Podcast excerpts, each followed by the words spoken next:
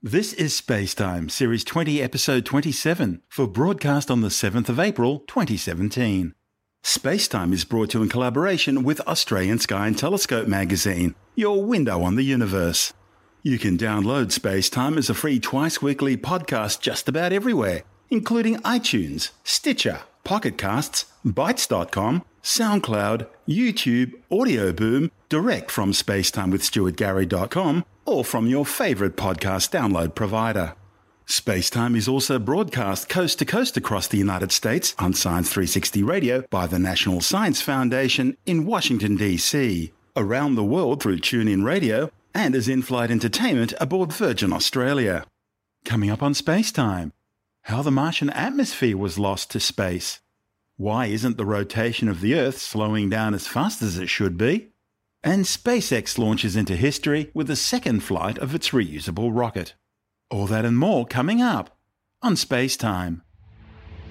Welcome to Space Time with Stuart Gary.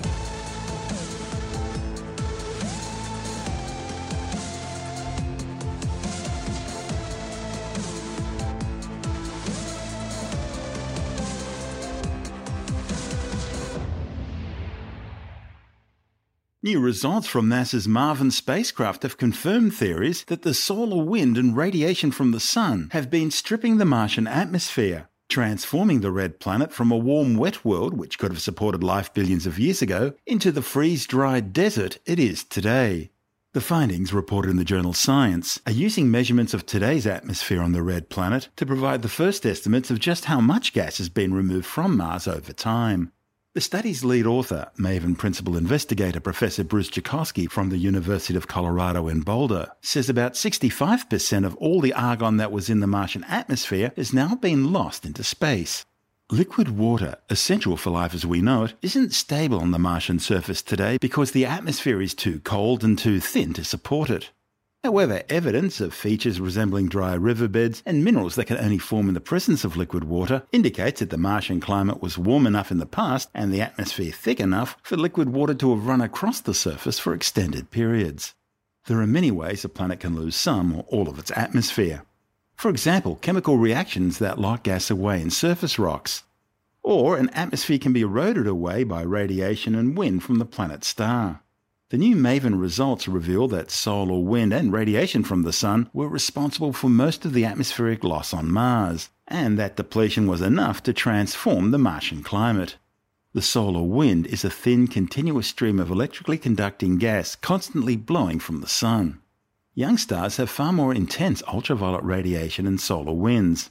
So, atmospheric losses through these processes was likely far greater early in the red planet's history. And it's these processes which may have been the dominant ones controlling the planet's past climate and habitability. It's possible that microbial life could have existed on the red planet's surface early in Martian history. But as the planet cooled off and dried up, any life would have been driven underground or forced into occasional or rare surface oases. Jakosky and colleagues obtained their results by measuring the atmospheric abundance of two different isotopes of argon gas. Isotopes are atoms of the same element but with different masses. Because the lighter of the two isotopes escapes into space more readily, it leaves the gas remaining behind enriched in the heavier isotope. The team used this enrichment, together with how it varied at different altitudes through the atmosphere, to estimate the fraction of atmospheric gas that has been lost into space. As a noble gas, argon doesn't react chemically with anything else, therefore it wouldn't get sequestered into rocks. Therefore, the only process that can remove it would be a physical process known as sputtering caused by the solar wind and that would have the effect of bouncing argon into space. In sputtering, ions picked up by the solar wind impact Mars at high speeds. They then physically knock atmospheric gases like argon into space. The team tracked argon because it can only be removed by sputtering.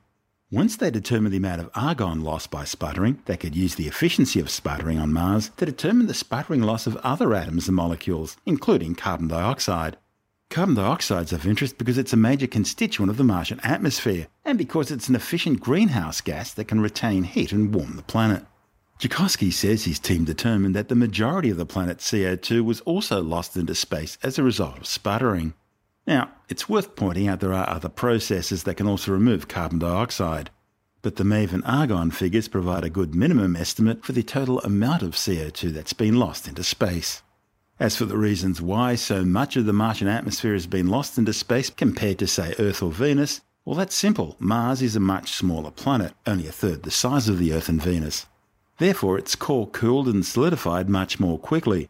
And without a liquid core, the Martian geodynamo, which generates the magnetic field, in other words, the Martian magnetosphere, needed to protect the planet from sputtering and solar winds, would have quickly died out.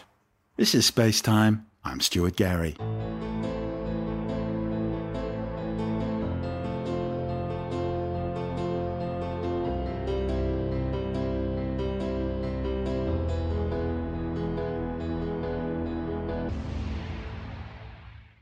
Earth's rotation is slowing down, but a new study claims it's not slowing down quite as quickly as it should be. The findings, reported in the Proceedings of the Royal Society, are based on a study of hundreds of ancient eclipse records and lunar occultations. As the Earth's rotation slows down, the days gradually get longer, by about 1.78 milliseconds every century. This slowdown is caused by the gravitational tidal interaction between the Earth and its moon. As the ocean tides generated by the moon slams into the continents, the Earth loses some of its rotational momentum. These gravitational perturbations are also causing the moon to slowly move away from the Earth by about 3 centimetres a year, roughly the same rate at which hair grows.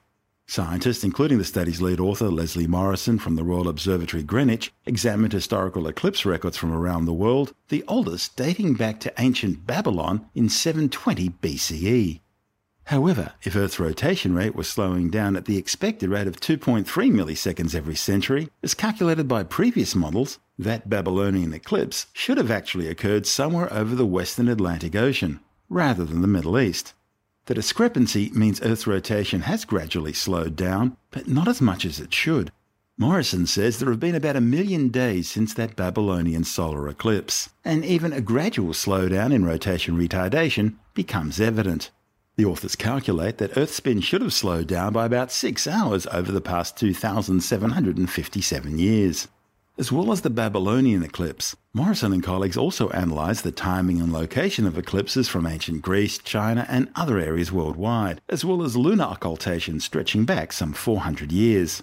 Other factors influencing the Earth's spin rate include the slow rebound of crust that was weighted down by massive ice sheets during the last ice age that have since melted away, and that's a problem which is now being accelerated by additional increased ice melting caused by man made global warming, which is both real and getting worse, despite the untrue claims of the fossil fuel industry's climate change deniers. Global warming removes water locked up as ice, not just at higher latitudes, but also higher altitudes everywhere. As the Earth rotates, all this additional water tends to pool around the equator, increasing the planet's diameter and slowing down rotation. It's the same angular momentum issue which an ice skater faces when she brings her arms inwards to spin faster and pushes her arms outwards again to slow down. It's that overall shift of the location of mass which is changing Earth's rotation. Superimposed on top of all of this are small decade to decade variations in spin rate. These glitches are detected in astronomical observations of occultations of stars by the moon. Occultations are miniature eclipses that occur when the moon passes in front of a distant star as seen from Earth.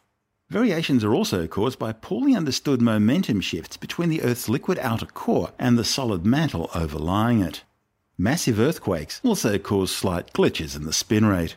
To find out more, Andrew Dunkley speaking with Dr. Fred Watson from the Australian Astronomical Observatory. Yes, the Earth's rotation has slowed down. We know that. We can see its effect now that we're blessed with atomic clocks that um, give us very accurate timekeeping.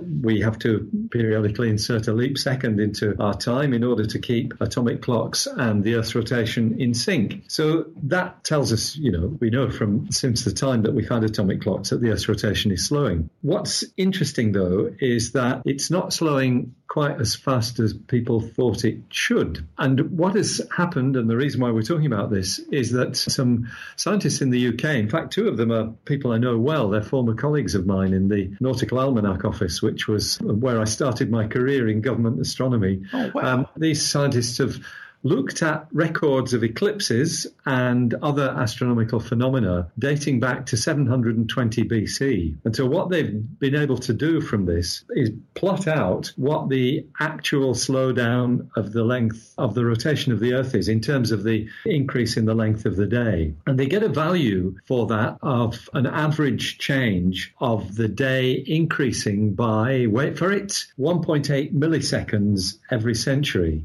Right. So that, yeah, you sound underwhelmed there. Well, it Andrew. seems it seems insignificant, but you're going to tell me it's not. Well, it's not, no, because if you don't do anything about it, that quickly builds up into a loss of synchronization between clocks and the rotation of the Earth. And before you know where you are, the seasons are all out of step with where we think they should be in the calendar and get general chaos.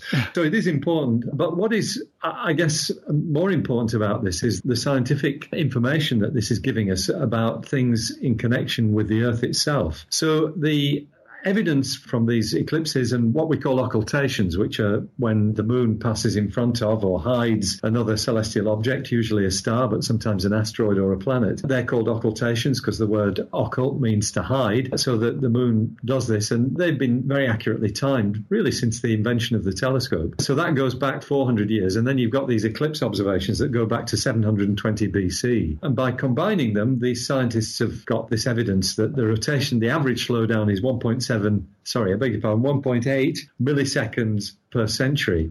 But we have other information which comes from observations of the moon, uh, observations of the distance of the moon, which you can make very accurately by bouncing lasers off the retroreflectors that were left on the moon's surface by Apollo astronauts. Combining that and combining evidence that comes from satellites in orbit around the Earth says that the slowdown should be 2.3 milliseconds per century. Ah. Uh, which is half a millisecond per century more. So that figure of the 2.3 milliseconds per century is basically the effect that the moon is having on slowing down the Earth. The moon raises tides on the Earth; those act as a braking mechanism on the Earth, and in fact, the energy of that is transferred to the moon. And so we know that the moon causes the Earth to slow down, but it seems that the moon causes the Earth to slow down by more than what we actually observe when you look at all these ancient observations. And so you've got this half a millisecond per century, effectively an acceleration in the Earth's motion. And that is the mystery. So this has uncovered something that we do not as yet understand. We've got a fairly good idea what it's caused by, but this half second half millisecond per century acceleration of the rotation of the Earth is unexpected. And that's why this is interesting. Okay. Now, we're basing this on data that dates back to the Babylonians, right? Indeed. Okay. So I'm thinking they used a Windows abacus instead of an Apple Macintosh abacus. and therein lies the problem. But on a ah. serious note, I mean, they, they didn't have the technology then. So could there be inaccuracies that we're not accounting for or don't even know about? No, because when you amass all this stuff together, it's quite overwhelming, the amount of data. And all you need, actually, you don't need a time for this eclipse. You simply need to know that the place on the Earth's surface was eclipsed in order to be able to do this calculation. Right. Um, in other words, because the uh, moon's shadow across the Earth's surface is so narrow, if a place experiences an eclipse, and that's what all the record needs to say, then you can actually feed that into the calculation. And you get this really strong average value of 1.8 milliseconds per century. Basically, the uh, bottom line seems to be that it is things to do with the Earth itself rather than the, the pull of the moon on the Earth that are causing this discrepancy. And what people are suggesting two things. First of all, the fact that 11,000 years ago, the Earth was just coming out of an ice age and a lot of ice was melting. And that means that the mass of the material on the surface of the Earth was being re- redistributed. So the weight of the ice pushing down on the polar caps of the Earth, that's released when you've got this major melting 11,000 years ago. And what that does is causes a change in the shape of the Earth that's big enough to affect its rotation. That's one thing. And the other is the interaction between material down at the bottom of the Earth's mantle, which is a couple of thousand kilometers below our feet. That's more or less where the core of the Earth, the Earth's iron core, starts. And there is thought to be an interaction between those two as well. Uh, so these two things together are probably what causes the discrepancy. So, as I said, it's interesting that these ancient observations, it, this brings together archaeology as well as uh, the most up to date science. But when you look at all those, what you're finding out is the shape and, and mechanism of the Earth itself rather than um, uh, anything to do with timekeeping. And I think that's a really neat piece of science. It is indeed. And I've thought of another factor, and this is my incredible anti astronomy brain working here, but uh, we have spoken in the past about the fact that the moon is moving away from the Earth gradually. And so one wonders if that reduces the influence the moon is having on the tidal effect and thus altering the calculations. In fact, it's the, the tidal effect that causes the moon to move away ah. from. So that is how you know that the moon's braking effect is 2.3 milliseconds right. okay. per century. So, so I've actually yeah. come up with the opposite answer to reality. Yeah, yeah. No, it's, it's, all about cause. I told you it was anti-astronomy. Mm, oh, it is amazing, though. Yeah, really interesting. I just love the way these problems surface, and then we've got to spend decades trying to figure it out. I think that's well, great. in this case, that's right, because uh, you know, in, in some ways, one of the least well known parts of the universe is the Earth under our feet because we can find out a lot about the internal structure of the Earth from seismology and things of that sort. But when it comes to the details, and this is merging on the details here or verging on the details, then it's really difficult to actually work out what's going on. And so this sheds, helps to shed some light on that. That's Dr. Fred Watson from the Australian Astronomical Observatory speaking with Andrew Dunkley on our sister program, Space Nuts and this is Space Time. I'm Stuart Gary. If you want more space time, check out our blog where you'll find all the stuff we couldn't fit in the show, as well as loads of images, news stories, videos, and junk on the web I find interesting, important, or amusing. Just go to spacetimewithstuartgary.tumblr.com. That's all one word and in lowercase, and that's Tumblr without the E. You can also follow us through at Stuart Gary on Twitter. And on Facebook, just go to www.facebook.com forward slash spacetime with Stuart Gary.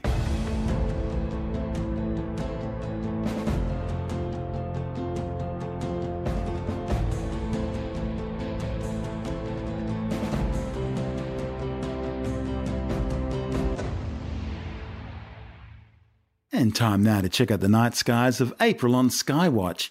Jonathan Nally can't join us this week, so I'm going to have to try and do this solo. Let's see how we go. High in the southern sky during April is the Southern Cross and its two pointer stars, Alpha and Beta Centauri. The more distant of the two pointers is Alpha Centauri, the nearest star system to our own. Located some 4.3 light years away, Alpha Centauri actually consists of three stars Alpha Centauri A and B, which orbit each other, and Proxima Centauri, which orbits the pair and at roughly 4.25 light years distant is currently the closest star to the Earth other than the Sun. Like the Sun, Alpha Centauri A is a spectral type G yellow dwarf star. It has about 1.1 times the Sun's mass and just over 1.5 times its luminosity. Alpha Centauri B is a spectral type K orange dwarf star, a little smaller and cooler than the Sun, with about 0.9 times the Sun's mass and about half its luminosity. Alpha Centauri A and B orbit each other around a common centre of gravity every 79.91 Earth years. The distance between them varies from about the distance between Pluto and the Sun to that between Saturn and the Sun. The third star in the system, Proxima Centauri, is a spectral type M red dwarf star, about one seventh of the diameter and about one eighth of the mass of our Sun. It takes about 550,000 years to orbit around Alpha Centauri A and B. The nearer of the two pointer stars to the Southern Cross is Beta Centauri, it's also a triple star system, but located a more distant 390 light years away. All three are young massive blue stars, far larger and more luminous than the Sun. Two of the stars, named Beta Centauri AA and AB, orbit each other, while the third star, Beta Centauri B, orbits the pair every 1500 Earth years. Beta Centauri AA and AB are known as spectroscopic binaries, meaning they're detected by spectroscopic data showing the two stars in the system are moving towards and away from us. The two stars orbit each other every 357 Earth days. Both stars are nearing the end of their lives on the main sequence. They'll soon run out of hydrogen for core nuclear fusion, begin the process of expanding, and eventually blow out to become red giants. Okay, from the pointer stars, we now move to the Southern Cross, or Crux, the smallest but one of the best known of the 88 constellations in the sky. During April, the Southern Cross lies on its side in the early evening skies, but it becomes much more upright as the night progresses. The bottom and brightest star in the Southern Cross is known as Alpha Crucis, or Acrux. It's actually a multiple star system located some 321 light years away. Alpha Crucis consists of three stars A1 Crucis, which is a spectroscopic binary, and A2 Crucis. A2 Crucis and the primary star in A1 Crucis are both spectral type B blue stars. They have surface temperatures of 26,000 and 28,000 Kelvin respectively.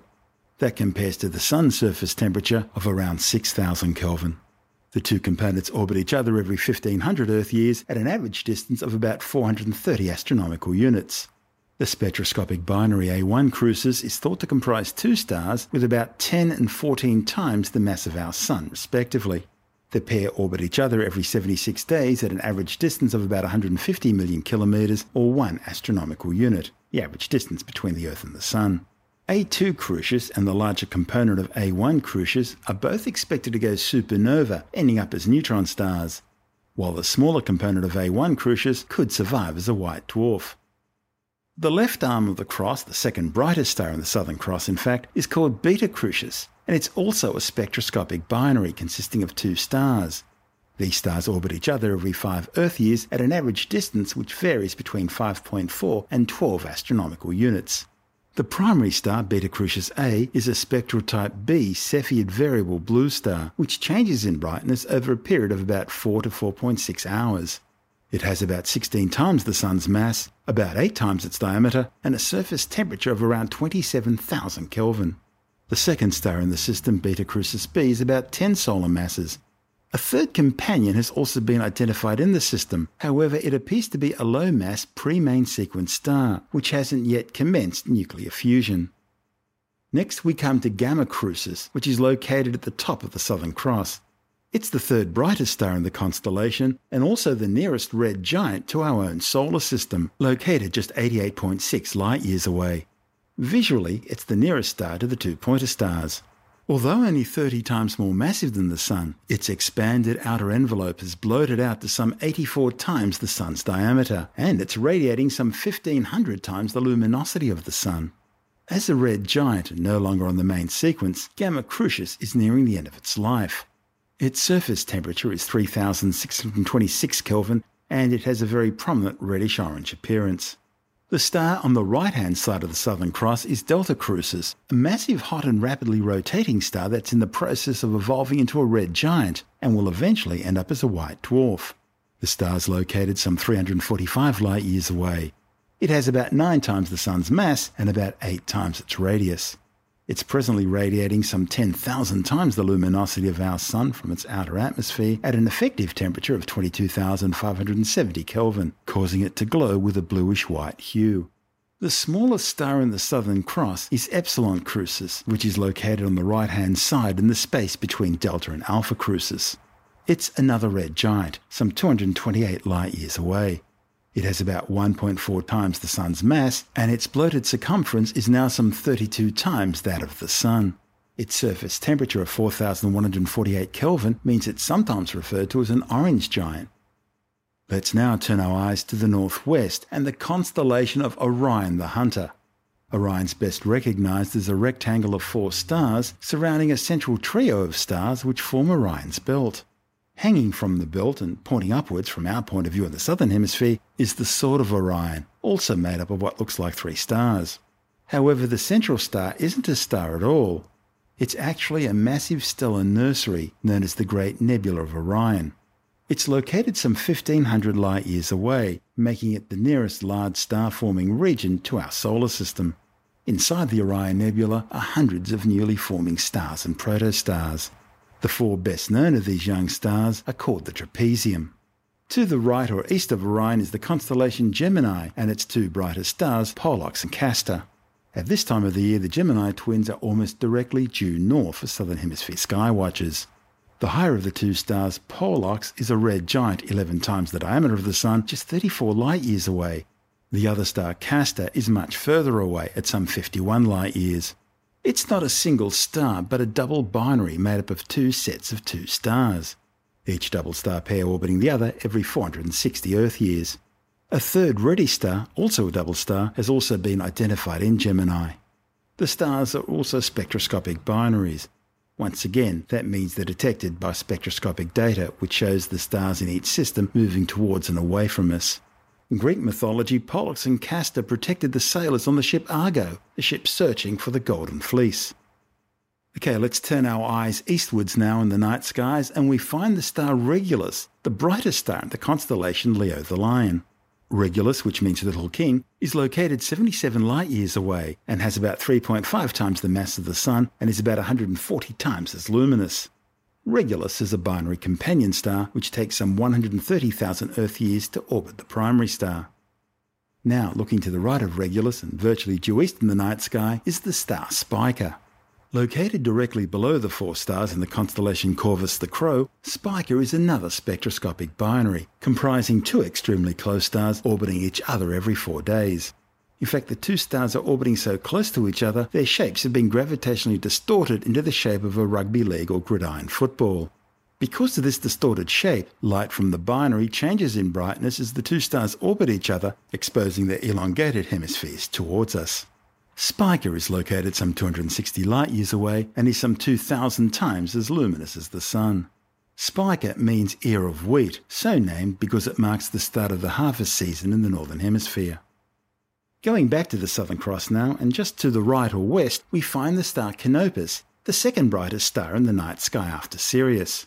Even though Canopus is 312 light years away, it looks incredibly bright because it's so huge, in fact, it's a spectral type A blue star, 100 times the diameter of the Sun and 10,000 times as luminous. Its name's generally considered to originate from the Greek mythological Canopus, who was a navigator for the fleet of Menelaus, king of Sparta, who was sailing back from the Battle of Troy. Canopus is said to have died as the fleet arrived in the port of Alexandria in Egypt, and so the star, which was visible on the horizon at the time of his death, was named in his honour. Canopus is the brightest star in the constellation Carina the Keel. Carina is the keel of the ship Argo, again made famous in the search for the Golden Fleece. Carina, together with two other constellations, Vela the Sails and Puppis the Stern, were originally part of a super constellation called Argo Navis, or the ship Argo. Argo Navis was divided into three separate constellations in 1930, when the International Astronomical Union defined 88 official constellations. One of the nebulae in Argo Navis is the Great Nebula of Carina, a massive cloud of gas and dust between 6.5 and 10,000 light years away. It surrounds the Eta Carina binary star system, located some 7,500 light years away. The two stars of Eta Carina are classified as highly luminous spectral type O blue hypergiants. The primary star is estimated to be between 150 and 200 times the mass of our Sun. It has some 5 million times the Sun's luminosity and some 800 times its radius, with a surface temperature of up to 32,500 Kelvin. As we said earlier, the Sun's surface temperature is around 6,000 Kelvin. The companion star, although smaller than the primary, is still some 80 times more massive than the Sun and has at least 20 times the Sun's radius. And it's even hotter than the primary, with surface temperatures around 37,200 Kelvin. The two stars orbit each other every 5.54 Earth years, cocooned in two gigantic lobes of gas and dust known as the Homunculus Nebula.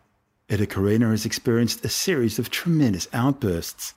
During one event between 1830 and 1840, it suddenly became almost as bright as the star Sirius, the brightest star in the sky after the Sun.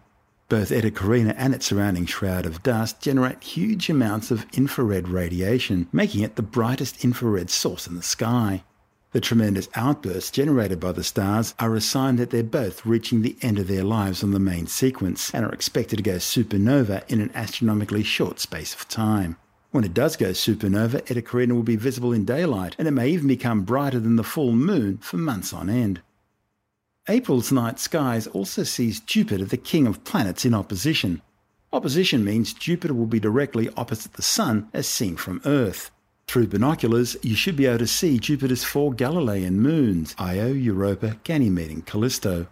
Through a decent telescope, Jupiter's cloud belts and zones are easily visible, and the Great Red Spot can be seen beginning its transit or crossing of the disk every 10 hours.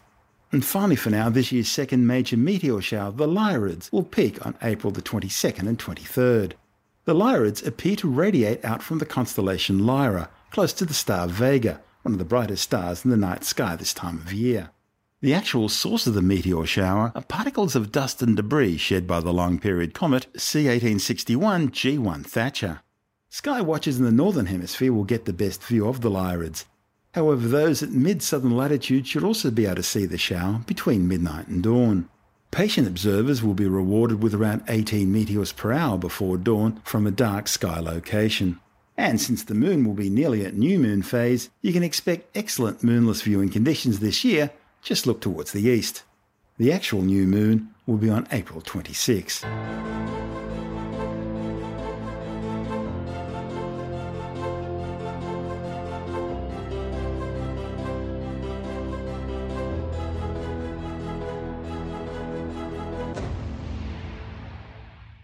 SpaceX has made history, becoming the first space operator other than NASA during the Space Shuttle program to successfully reuse an orbital class launch vehicle on a second mission. A Falcon 9 rocket, previously used to deliver the CRS 8 Dragon cargo ship to the International Space Station in April 2016, has now been reused to successfully launch the SES 10 telecommunications satellite into orbit. The 70 metre tall Falcon 9 blasted off from Launch Complex 39A at the Kennedy Space Center at the Cape Canaveral Air Force Base in Florida. T minus 20. Falcon 9 is configured for flight.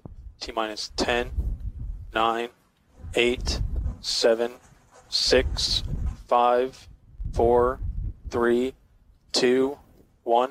Liftoff of Falcon 9, the world's first reflight of orbital class rocket. Falcon 9 has cleared the tower. We're throttled back up. Falcon 9 continues to head downrange. Trajectory is nominal. We're past maximum dynamic pressure.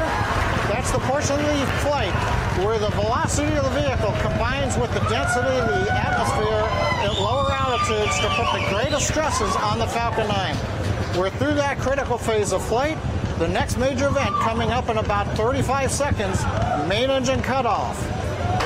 Coming up in about 20 seconds, we'll shut down the nine Merlin engines, separate the first stage, and light the upper stage. Two minutes and 40 seconds after launch, the first stage burn was complete. Its nine Merlin 1D kerosene and liquid oxygen fueled engines were shut down and the stage was jettisoned, allowing the Falcon 9 upper stage to ignite its single Merlin 1D vacuum engine for the first of two burns to take the SES 10 satellite into geostationary transfer orbit 32 minutes after launch. The flight saw the first stage successfully return to Earth eight minutes after launch, touching down on the pre-positioned floating platform, whimsically named Of Course I Still Love You, some 300 kilometres downrange in the North Atlantic Ocean. SpaceX boss Elon Musk named his two drone landing ships Of Course I Still Love You, which is positioned in the Atlantic, and Just Read the Instructions, which is positioned in the Pacific, after the planet-sized culture starships which first appeared in science fiction writer Iain Banks' novel The Player of Games. The Falcon booster is now expected to be refurbished for a third launch in what's being seen as the future direction of spaceflight. So far, nine Falcon 9 first stage boosters have now successfully been flown into space, then jettisoned to undertake a controlled return to Earth, landing for refurbishment and reuse on future missions. Reusing the boosters is expected to cut more than 10% off the $62 million price tag for a Falcon 9 launch. The ultimate aim of the program is to eventually be able to refly the boosters within 24 hours of a previous launch. This flight also saw the payload fairing, used to protect the satellite during atmospheric flight, return to Earth in a controlled landing for the first time. This was achieved by coating each half of the nose cone shaped fairing with a special ablative paint designed to combat the heat of atmospheric re entry. The fairings were also fitted with small reaction control thrusters and steerable parasols to guide the segments towards the recovery vessel. Once recovered, the fairings will also be refurbished for reuse. As for the SES 10 telecommunications satellite, it was successfully placed in its transfer orbit and is now moving into its final geostationary position. The Airbus built satellite is based on the Eurostar E3000 platform and equipped with 55 Ku band transponders, providing satellite TV and broadband coverage across Central and South America.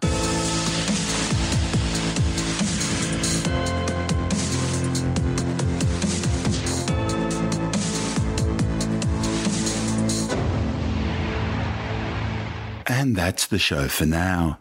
You can subscribe and download Space Time as a free twice weekly podcast through iTunes, Stitcher, Bitesz.com, Pocket Casts, SoundCloud, YouTube, Audio Boom, your favorite podcast download provider, or direct from spacetimewithstuartgary.com. The show's also broadcast coast to coast across the United States on Science 360 Radio by the National Science Foundation in Washington, D.C.